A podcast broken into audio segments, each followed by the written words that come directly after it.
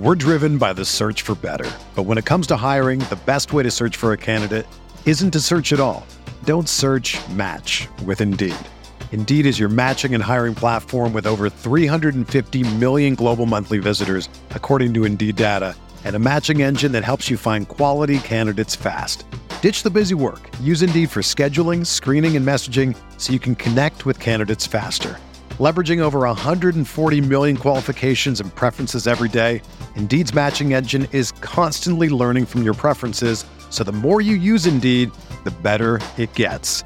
Join more than 3.5 million businesses worldwide that use Indeed to hire great talent fast. And listeners of this show will get a $75 sponsored job credit to get your jobs more visibility at Indeed.com slash BlueWire. Just go to Indeed.com slash BlueWire right now and support our show by saying that you heard about Indeed on this podcast. That's Indeed.com slash BlueWire. Terms and conditions apply. Need to hire? You need Indeed.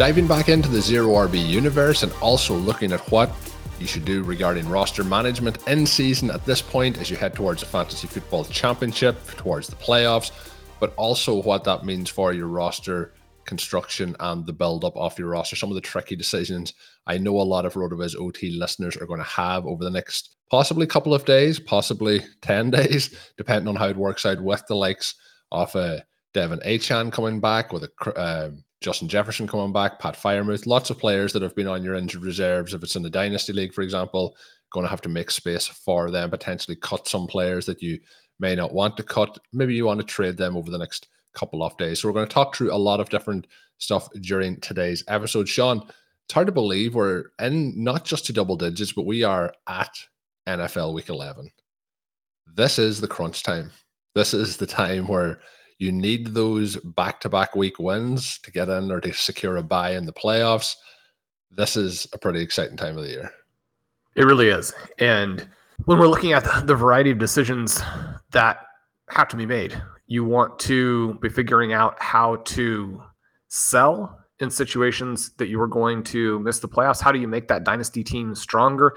If you are heading toward a possible title, this is the time period where you could perhaps make that move to put you over the top. And you hope that the move will be one that is both for now and the future. But we get to see some really interesting trades as we get to this point, Colm, because you do have some teams making moves to try and get younger, and they're willing to give up a lot of veteran value. The one that flashed through my inbox this morning was a team moving Mike Evans and Josh Jacobs essentially for Puka Nacua. I like Puka for the long term. I have him ranked really high in my dynasty rankings. Ben Gretch and I just did our 2023 midseason version of the projecting the 2024 first and second rounds. And Puka does sneak into my second round for 2024 redraft. And yet, that's an interesting trade because Mike Evans is having a fantastic season. Josh Jacobs right now has some of the best volume in fantasy. In the zero RB universe, I do write about some of the concerns that he faces over the next couple of months as he tries to live up to the standard he set in 2022.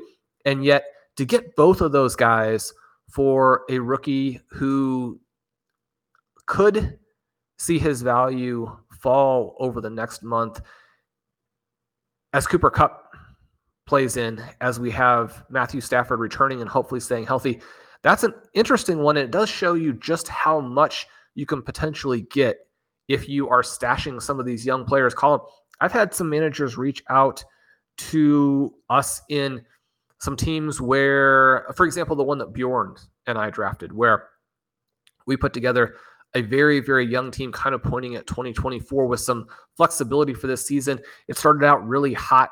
It had some injuries and it's had some lackluster QB play as of late. And so now it's kind of right on the border of making the playoffs, not making the playoffs. In some ways, it's almost better if it misses in all likelihood because it doesn't have the very high end scoring for the next six, seven weeks. If you miss, if you win the back draw, you can get one of those very high picks to go along with the pick depth. People have been reaching out about some of the young players and have been kind of resisting those trades in part because it would seem to be veterans that we don't need that we would get back. And yet you have to be open to all different types of trades because if someone is willing to give you really a, a significant excess of value right now for a young player, you have to consider that. So someone like a Zay Flowers, for example, I think in a similar boat to Nacua, where the long-term outlook is very bright, the short-term outlook is probably you know fairly robust as well. Do you move him for some older pieces, even if you have a younger team? There's an interesting dynamic at play there. And so, one of the things that we're looking to do with the perpetual reloading mindset is to take value where we get it, sometimes trade away players who would help us win right now if it makes the team even stronger. And that's including teams that are going to be contenders for the title. But the other thing that you can do is once you get so much total value on your roster, once you've built this juggernaut that looks somewhat unstoppable, if you have a young player or two that are, you know, vaguely redundant, and especially if you have built pick value on top of that. So you have a team that is maybe cruising toward a buy. You've got a lot of young talent on the team, but you also have a lot of picks for 2024 that is a situation where maybe you would move into Kua and take multiple veterans. If for no other reason, then sometimes you'll be surprised at how much value in that example I gave, like a Josh Jacobs might have next offseason. So the manager in this example who moved for the veteran pieces, it's going to be very hard for them to not win this trade. So that's something that you want to be aware of. There is a tipping point at which getting younger still allows you to lose that trade. That's something we're working with here. Colm, what was the trade offer we got, and what was what were the concerns that we had, the ramifications that we had to work through in order to decide whether we wanted to add a piece? So you and I have a team that was in that sort of first, second battle for most of the season. Then we had Justin Jefferson go down. We also have Pat Freiermuth on the IR. We've missed the flexibility of having Matthew Stafford in this super flex format for a couple of weeks. So we have fallen to the fourth seed, but especially with Jefferson coming back, I do really like our squad. I think we should make a push for this year's title. How are we looking here as we're trying to navigate the trade deadline? Yeah, so not to get too much into the team, but you mentioned you give a good background of where it currently sits. It is six on four in the season, but it, you know, in the FFPC and in the Triflex format, goes by victory points. So we are right there, Shawn, with the two seed. The one seed just kind of pulled away over the last couple of weeks. They're on 31 victory points. We're on 25. The team in second is on 27. The team in third is in 26. So with a strong week, you really get yourself back into play with that bye week potential there. So the sooner we get Justin Jefferson back, the better. is kind of what we're saying. We were cruising at that at that particular juncture of the season. But the trade, Shawn, that was offered into us was Brandin Cooks, who obviously had a massive week in NFL Week 10 for a 2024 third. So there's a couple of things there. Obviously, Shawn mentioned about the potential of getting younger, but in this case, you would be getting a veteran.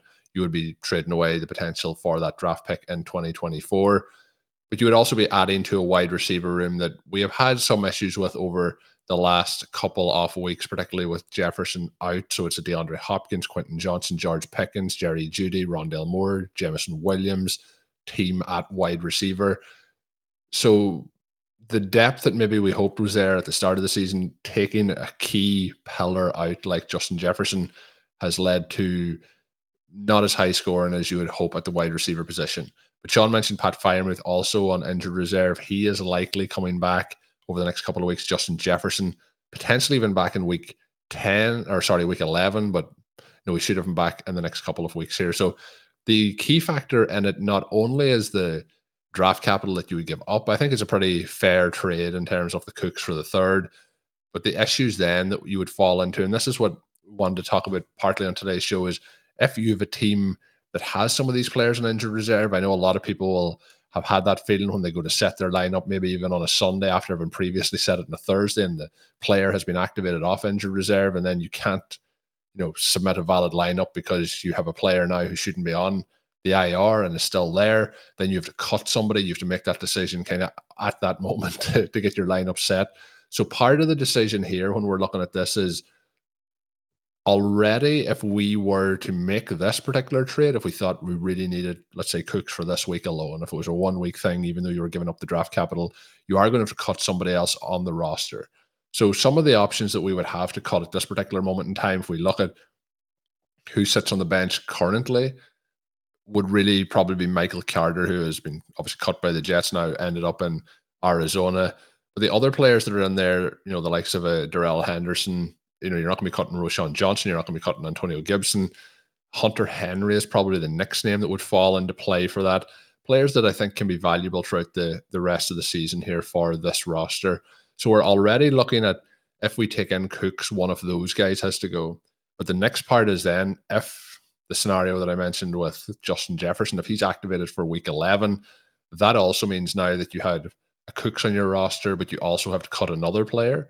So at the moment, we're probably thinking, Shawn, that Michael Carter is likely the player that would get cut in this scenario, but we almost have him earmarked for Justin Jefferson coming back onto the roster. And then the next part would be if Pat is activated, who do we remove then? Maybe that because it's a tight end might lead to Hunter Henry, but there's a lot more to some of these trades coming up to the trade deadline, more so than just adding a player to the roster obviously if you have a roster that doesn't have depth or you have deeper rosters there's a lot more flexibility.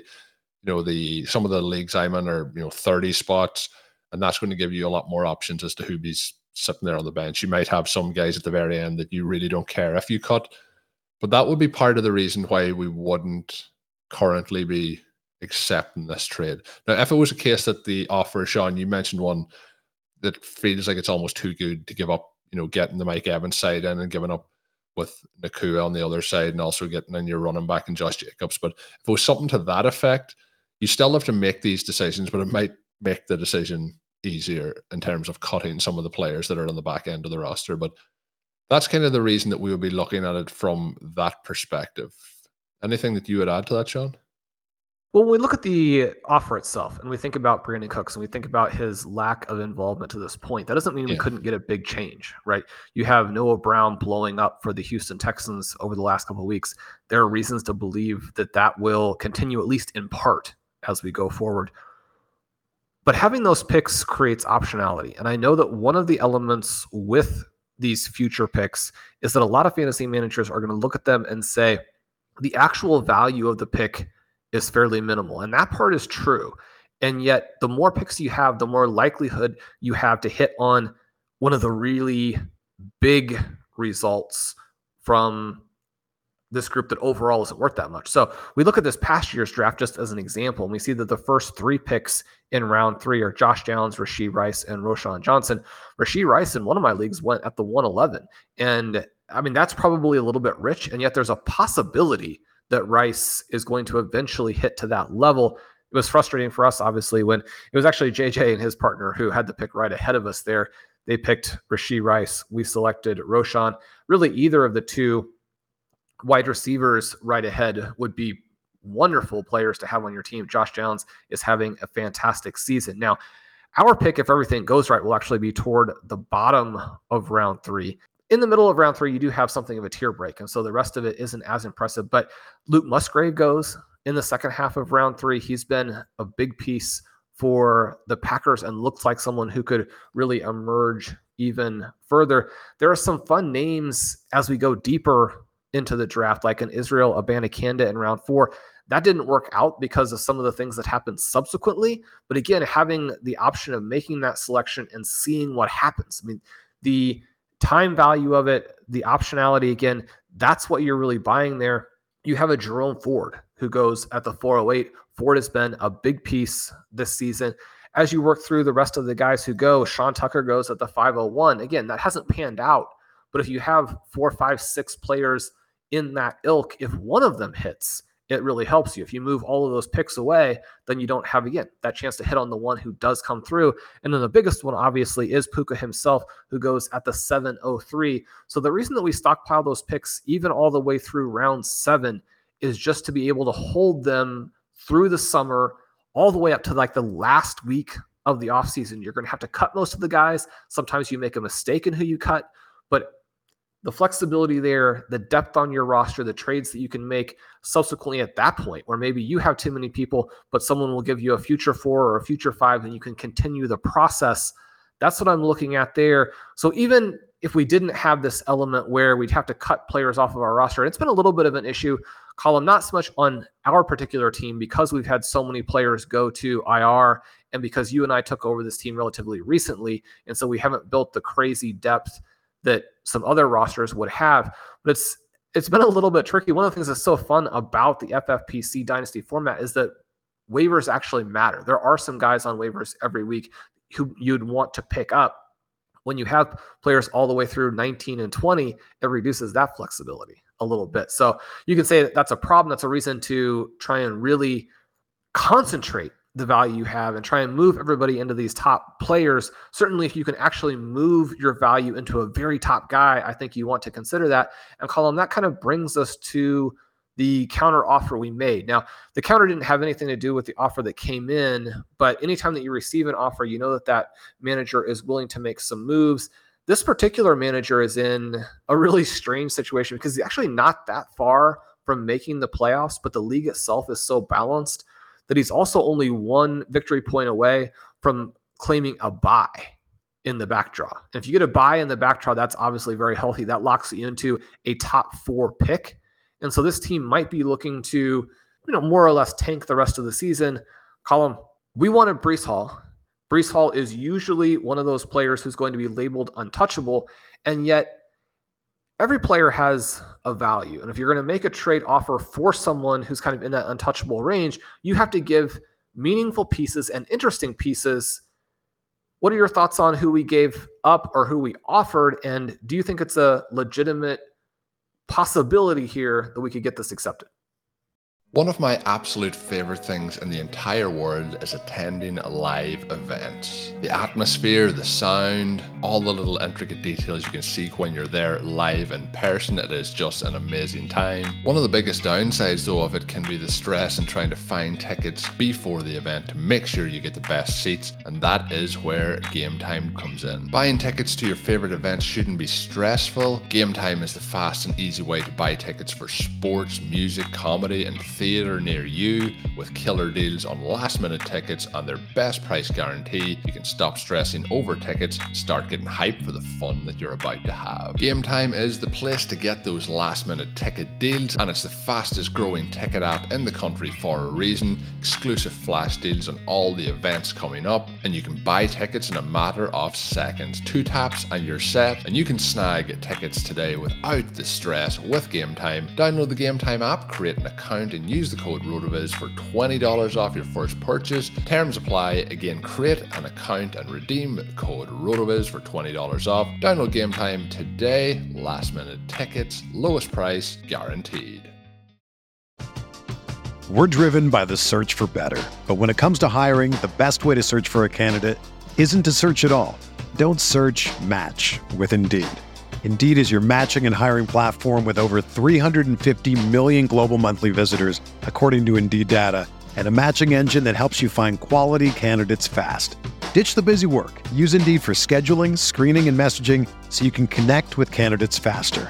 Leveraging over 140 million qualifications and preferences every day, Indeed's matching engine is constantly learning from your preferences, so the more you use Indeed, the better it gets. Join more than 3.5 million businesses worldwide that use Indeed to hire great talent fast. And listeners of this show will get a $75 sponsored job credit to get your jobs more visibility at Indeed.com slash BlueWire. Just go to Indeed.com slash BlueWire right now and support our show by saying that you heard about Indeed on this podcast. That's Indeed.com slash BlueWire. Terms and conditions apply. Need to hire? You need Indeed. Another day is here, and you're ready for it. What to wear? Check. Breakfast, lunch, and dinner? Check. Planning for what's next and how to save for it?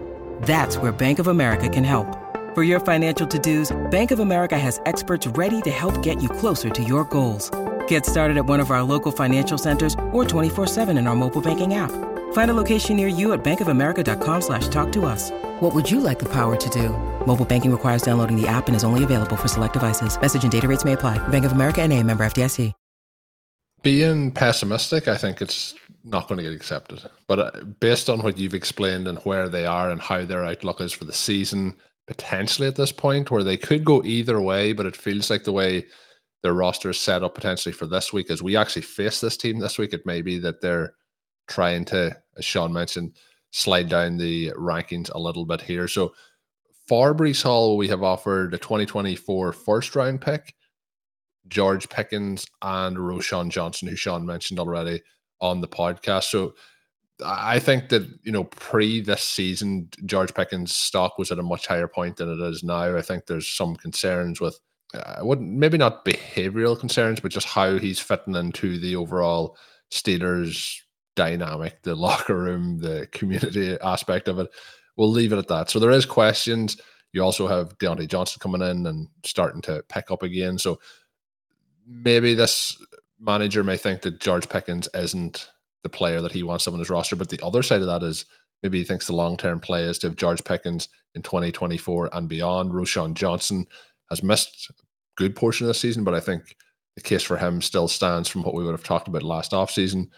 I would love Shawn if this makes it in to get Breece Hall. I can see how this could potentially work for them. I can see how having Breece Hall, it's not very hard to make the case how that would work for us. I think it's a very interesting trade. And I think, again, this is one from league to league. So there's probably Breece Hall managers listening to this show now, and they probably think I would never, ever accept that offer. But then at the same time, if you're in a scenario and if what the other manager is trying to do is move into that potential scenario of getting the first overall pick this current upcoming draft, it might make sense for him to do that because there is going to be question marks raised if he has Breece Hall on the bench each week when he is lining up this roster. That is not really in the spirit of the overall competition. So Shawn, I'm I'm not optimistic it will get accepted, but I would be willing to continue to work towards it if it was something that was open to the opposing manager. Are you confident? Do you think in terms of offered trade value that it's right there on the line of what you could see being accepted? I think that it is because even though Breece Hall is, I mean, we would make the move for Breece Hall. We want Breece Hall. You, so you could argue that obviously you wouldn't do it the other way if you're willing to give up those pieces for him.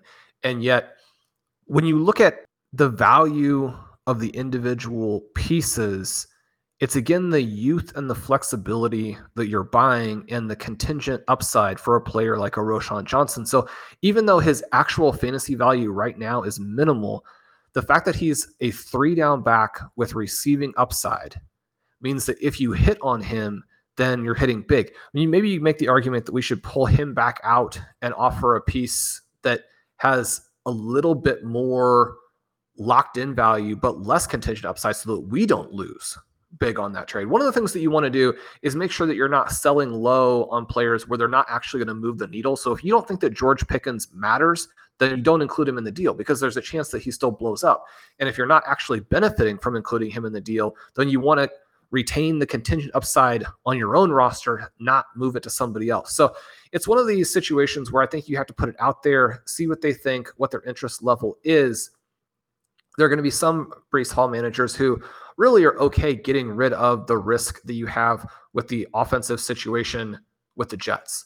And there are going to be some managers who are really okay with the idea of moving away from the risk of the running back position. And that's where our first round pick matters, right? There are different times at of the season when fantasy managers really value the first round picks and other times when they tend to not get people quite as fired up. You have to make sure that you're benefiting from the value when it's there and not kind of selling low on it when it isn't. I think the first round pick here matters. Now, we are likely to make the playoffs, but one of the things that the opposing manager has to consider is at least the small possibility that we miss. And if we miss, then our chances of actually winning the number one overall pick are very good because we would have uh, almost certainly the best team in the back draw. But there's also this possibility that even if you make it, you end up with a pick in the 107 to 109 range. The players in that range, when we're in the draft itself, are going to get people fired up in a way that's not that dissimilar to a Breece Hall. And so when you're thinking about the 107, the 108, 109, and then you're adding Pickens, you're adding Roschon, I think it's an interesting thing for the other side. And certainly a valid trade to throw out there. You, eh, in order to make these trades, I think that it's important to include meaningful pieces. So anytime that I'm trying to trade for someone who matters, I'll throw in something like a first round pick because you have to get that manager's attention and signal that you're truly serious about it. If you're not serious, the trade talks aren't going to go anywhere. You mentioned pessimism. I wouldn't think about it from a pessimistic perspective, but simply the fact that in any given trade, in any given trade offer, your chances of having it be accepted, even if the trade is balanced, are not that great because the managers who already have those players in most cases have them for a reason, which is that they were higher than the market on that guy. And that portion of it makes it more difficult for a trade to work. And so you have to understand that it's not the value in a vacuum that matters necessarily either, but the value that each individual manager places on those pieces. That part will be interesting. You know, if we draw a counter, something like that will give us information. Colm, I like most of the guys that we have. I don't think that we necessarily have pieces that would make the trade work in a different configuration, but you never know. You never know. So we'll see what happens. Uh, this is something that we just discussed and kind of countered right before recording this. We've obviously talked about the di- Dynasty reanimators throughout the offseason. This is that team. So the journey continues. We're hoping to head up the mountain again, get Justin Jefferson back and, and claim that championship. But we'll see if we're doing that with Breece Hall or if we're doing it with the current crew that we have. But anyone that's looking to make some trades ahead of the trade deadline in your league, Shawn, something I also think trade deadlines, let's just let the trades happen up until the playoffs at least start. Let let it run through. Similar to the NFL, let that trade deadline move to, let's say, week 11.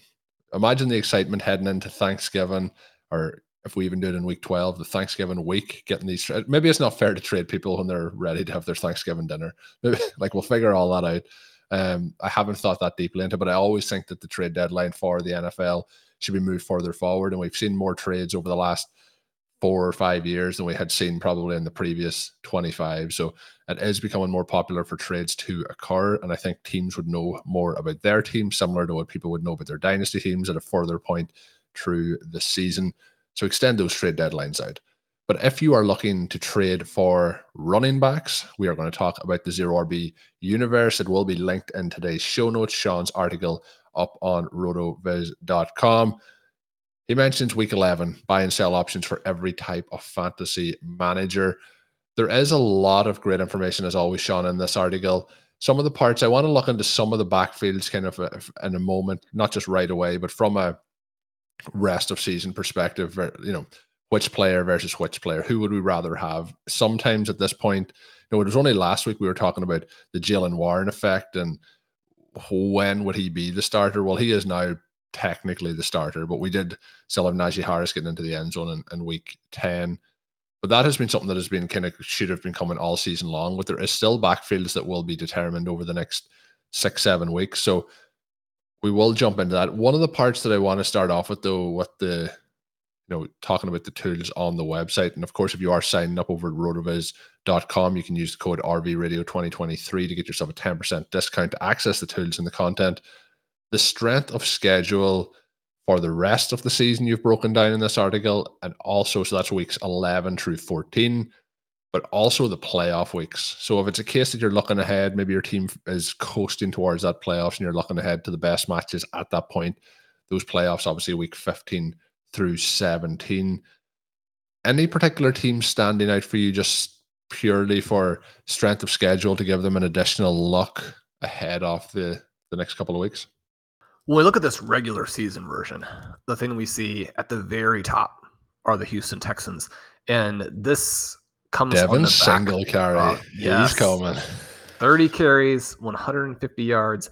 Devin Singletary has had an excellent forced missed tackle rate again in 2023.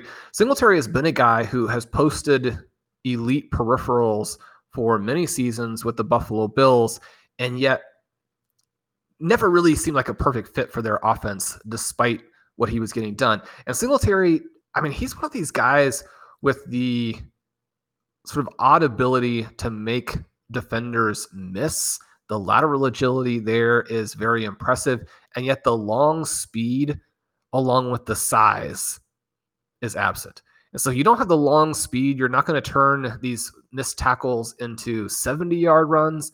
And without the size, you're not going to turn some of these plays into this uh, just visually dynamic, like snap in, snap out running game, right? If you don't have that size, if you're not punishing defenses, then you tend to fall out of. So you're saying that Devin Singletary isn't Marshawn Lynch? That's that's what you're saying. Well, he's not Marshawn Lynch, no. And I think because of the specific profile, it can be harder for him to hold on to the workload maybe even he deserves in some cases. In 2023, he's benefited from the fact that Dameon Pierce has really struggled and the Houston Texans don't run block particularly well. They are tied for the worst blown block rate in the entire league that's in the running game. And so as a result, you end up with the Texans moving the ball through the air, CJ Stroud, all of the uh, words that we and everyone else have devoted to his you know, borderline miraculous rookie season. But now that you have Singletary into this situation where he is benefiting from the explosiveness of the offense and getting a decent workload, he's interesting because he can play. And you think about the 2021 playoff stretch where he was right there at the top of the overall running back scoring. If we were to get something like that from him over the next month, and again, the area where he ranks number one is not in the fantasy playoffs, it is over the next four weeks, weeks 11 to 14. And as you're trying to make your playoff push, that could really matter for you. I don't think that you should go out and spend a ton to get Devin Singletary. He's got a below average schedule in the actual fantasy playoffs themselves. And yet he's an interesting name here coming off of such a big workload. And Shawn, before we get into kind of the backfield splits where some of the changes may occur, there is good news coming for people who drafted running backs in the first round playoff weeks, week 15 through 17. Probably aren't going to acquire these guys in your dynasty league unless you're adding huge, huge offers in there. But it's looking pretty positive for the LA Chargers. So we get Austin Ekeler and D'Andre Swift. They are in the top four in terms of the good matchups moving forward here. But also interesting, Shawn, that you know we were talking there a little bit about the Pittsburgh side of things, they have the second most favorable set of matchups coming up here for the playoff schedule. Any concerns around D'Andre Swift, though? I don't think there's really any concerns around McCaffrey or Ekeler, and it sets them up for absolute prime matchups as we go into those playoffs. But D'Andre Swift obviously started the season very strong.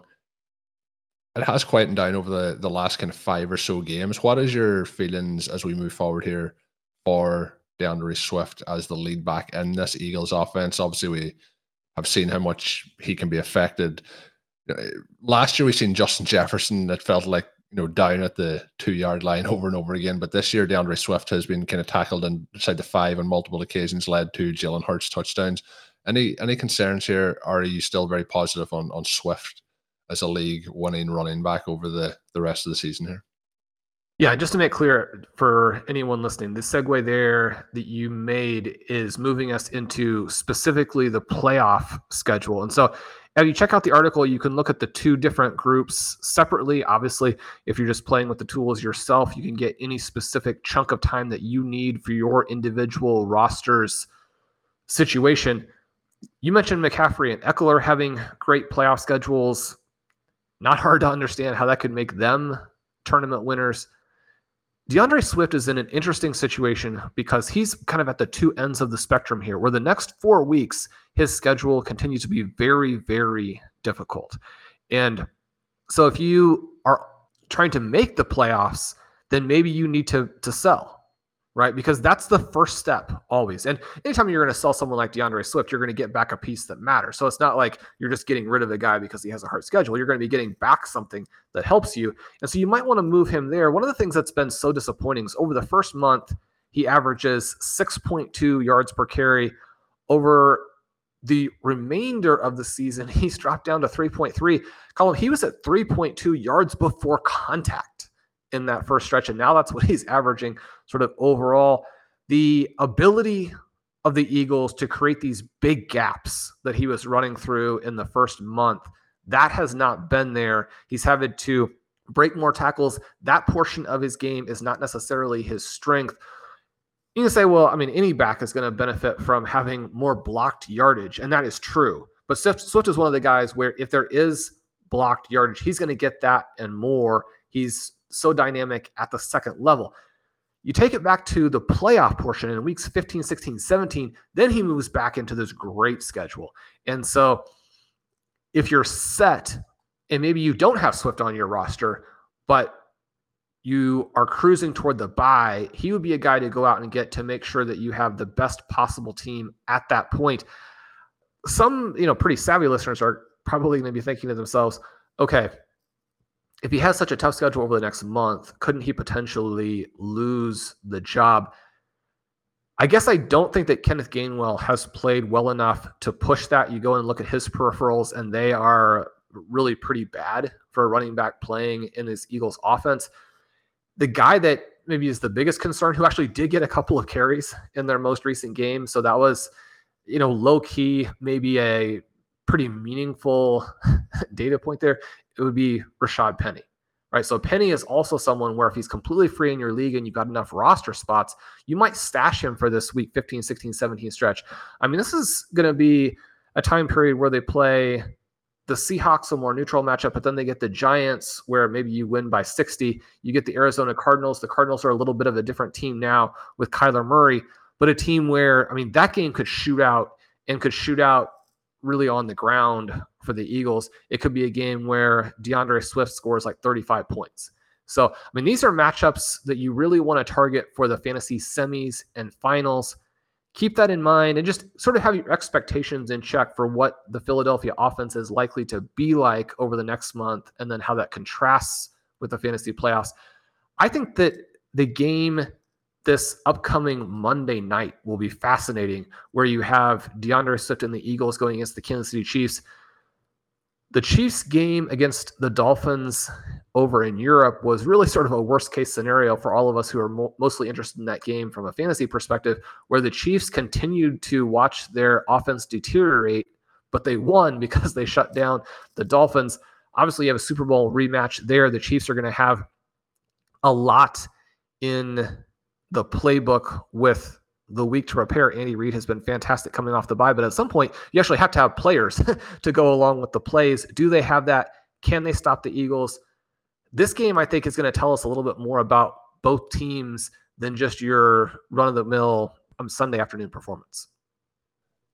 The other team, Shawn, that had, you know hasn't had a good run really on offense. They've changed their quarterback. Will Levis came in, had an impressive game where he obviously has a great connection with DeAndre Hopkins, but things haven't really worked the same way since that point. And the backfield there has been interesting because Tyjae Spears, while on limited sample, has been quite efficient in his work.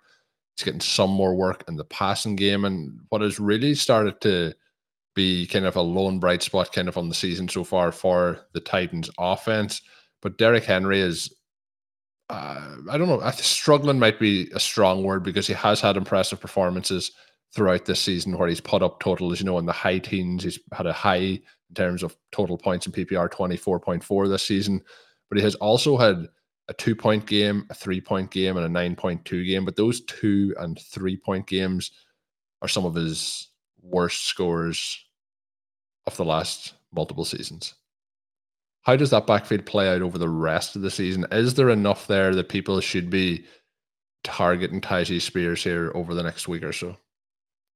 Yeah, I think that what you're hoping if you are a Spears manager is that maybe at the very end of the season, if the Titans are completely out of it, that I mean they would shut down Henry and move on to the young players. Now, the chances of that happening are probably pretty minimal. Derrick Henry has an, another strong rushing line where it's not an elite evasion rate, but very solid. He's averaging three yards after contact. I mean, he's Derrick Henry, right? Derrick there hasn't Henry. been some significant decline.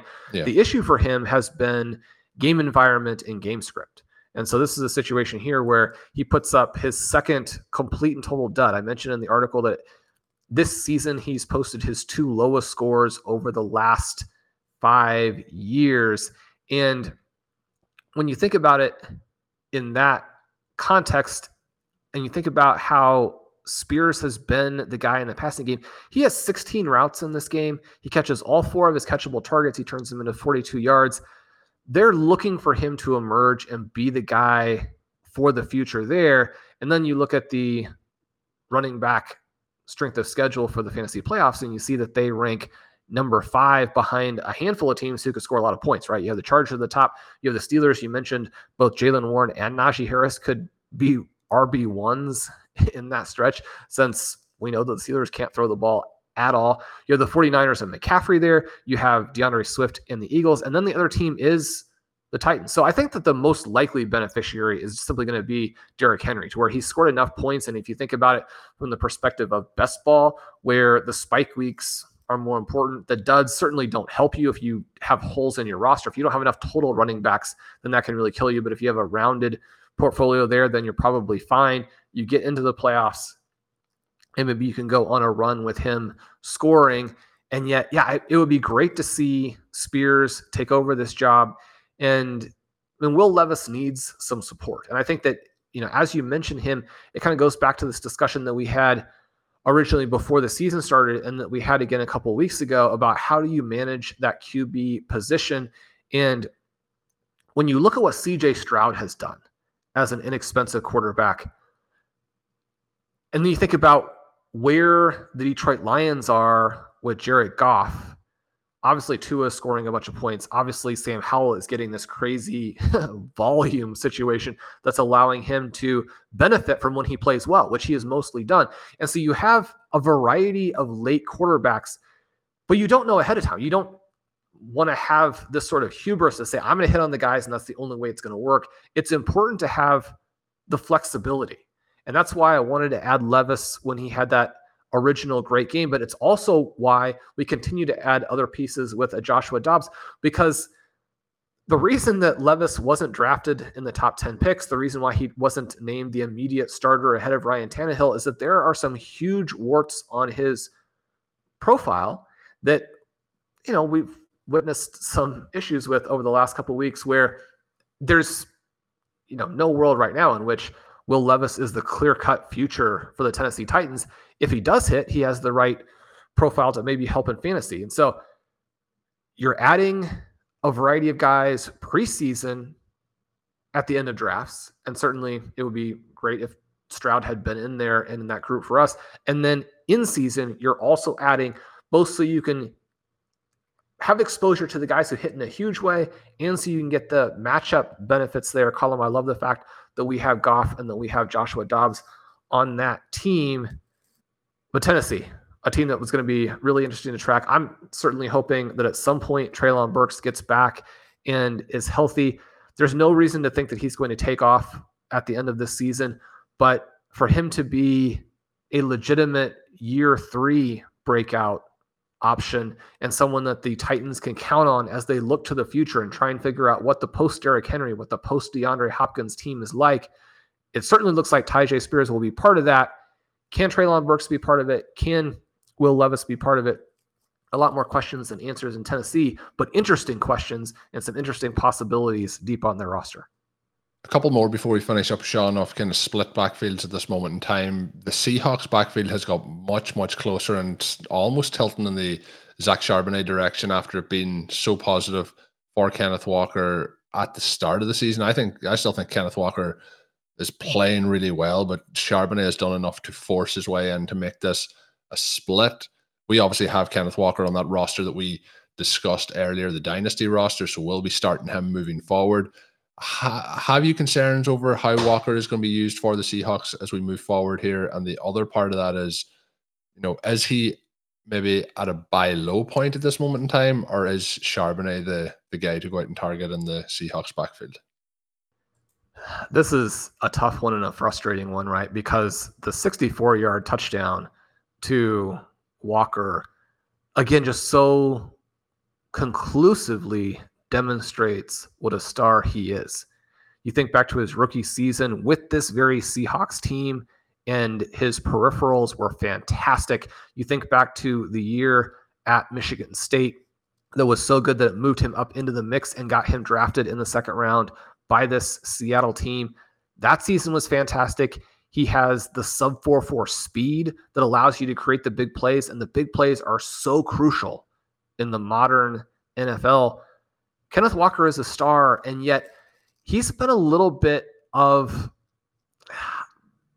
I would say, a casualty of how poorly the Seahawks offense has played in general. You pull up the Advanced Stat Explorer, you look at their run blocking numbers, the Seahawks still rank in the top 10 in run points earned per snap.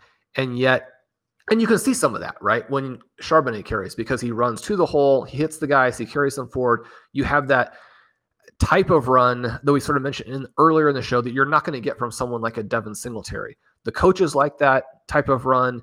The success rate on it can be very compelling. It's setting you up for these good situations. And if your quarterback is struggling, if your play caller is struggling, then you're like, just give me these safe, decent plays. And that's what Charbonnet is giving. And not just in the run game, but most importantly, it's in the passing game. So you see the biggest play of the week from running backs. Now, Brian Robinson also had a very strong play as well. But the biggest play comes from Ken Walker. He only runs eight routes in this game, and that contrasts with 24 from Charbonnet. That's a pretty clear cut signal that Charbonnet has taken over the top spot, at least in the passing game.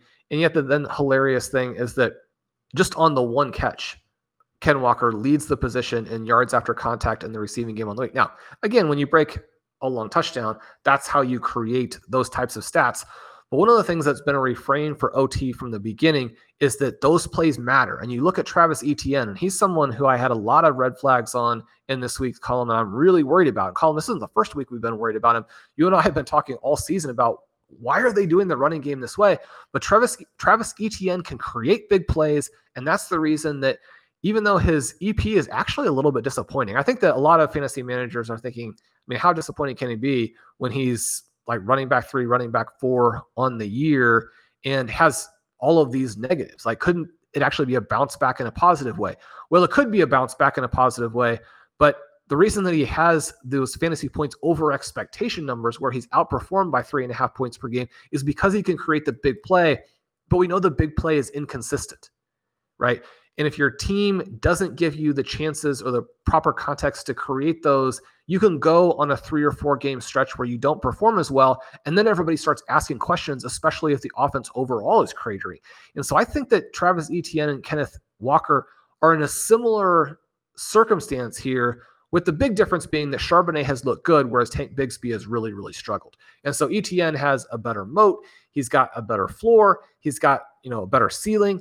But the overall situations are similar in that the offenses are struggling from the play caller and the quarterback on down.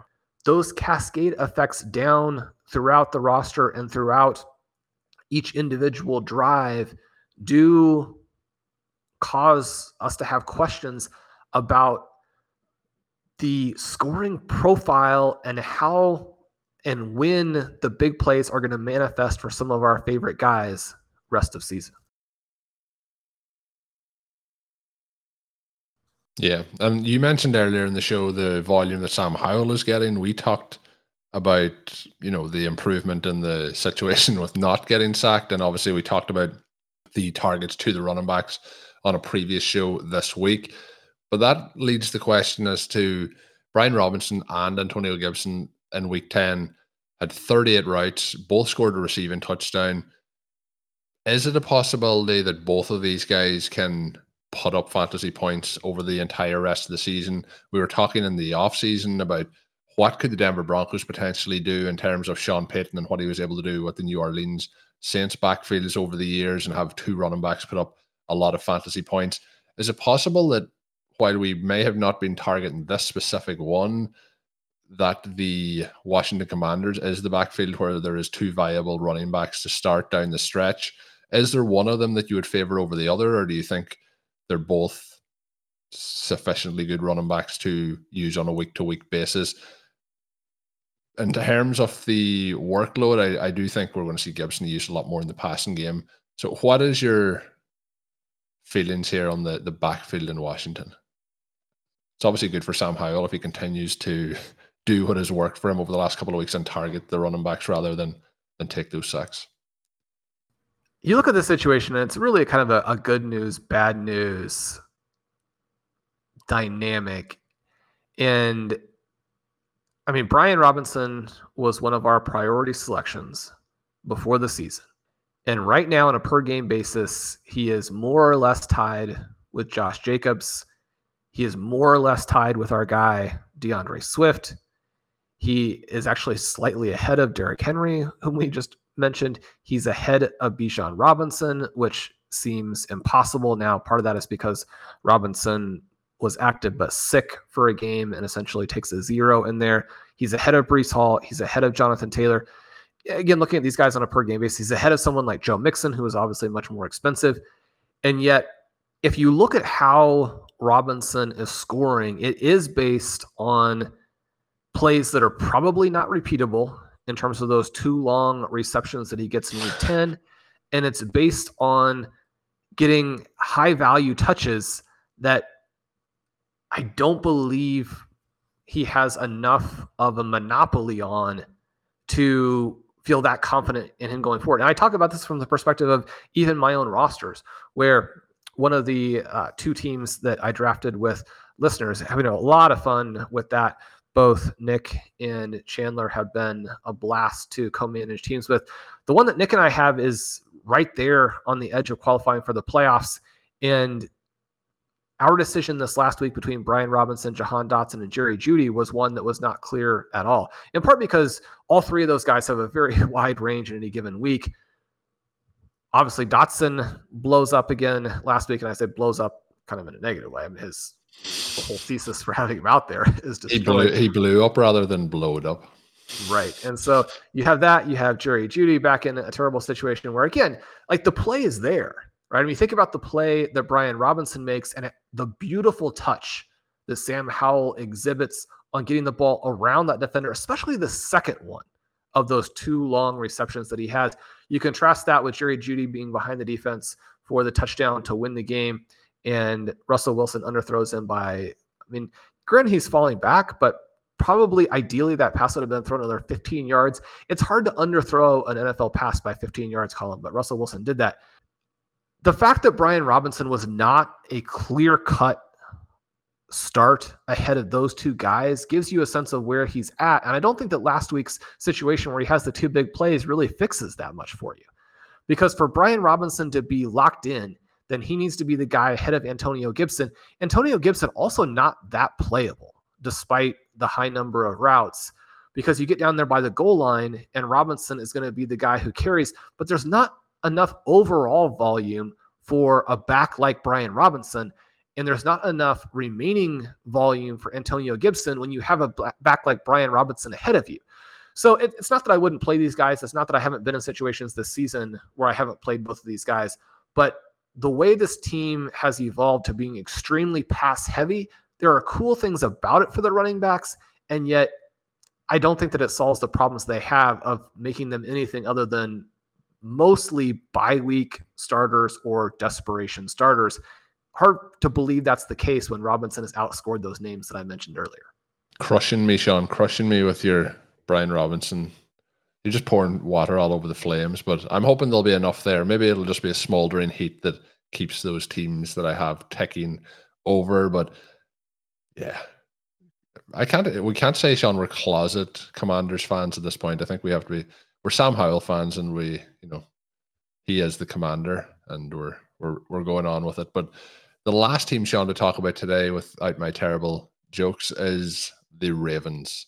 I want to give you a moment to talk about Keaton Mitchell what he's been able to do. Is it just a small sample size? Is it something that can break into a bigger role?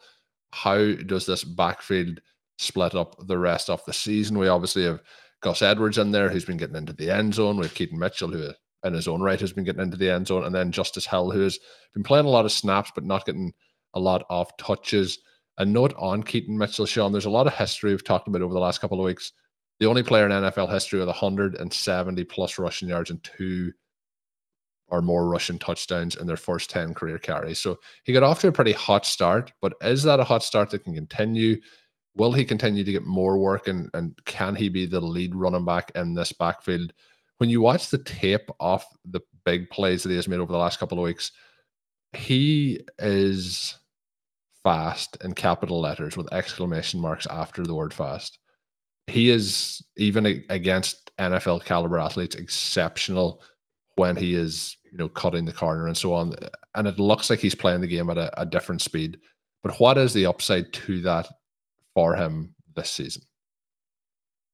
Well, if week 10 is an indication, then the upside is like six carries next week, maybe seven carries the week after, maybe three carries the week after that, maybe five carries with a couple targets. Colm, you got to use. Well, he's like players. Marvin Mims, but getting just a couple more targets. it's it's so frustrating, right? And yet you do also want to focus on the positive, which is that when they have used him, the Ravens have been at least successful to this point. Now he deserves the credit for it, but getting him on the edge. I mean, you think about well, you know, what would Doug Pederson do if he had a weapon like Keaton Mitchell? You just throw him into the line like he does with Travis Etienne. So the fact that the Ravens have gotten him on the edge, they got him the ball in space in the passing game, you create those big plays. I love that portion of it. And when you think about the near future, which is so important when you have you mean think about the situation with an Achane, you think about the situation early there with a Swift. When you have these guys who are game breaking backs, but there appear to be questions about how much the team wants to use them. Getting hot and continuing to build and earning that spot, really being able to get the workload is so key. And being in a good environment for that can help. And so the fact that the Ravens have a very good schedule over the next month is helpful.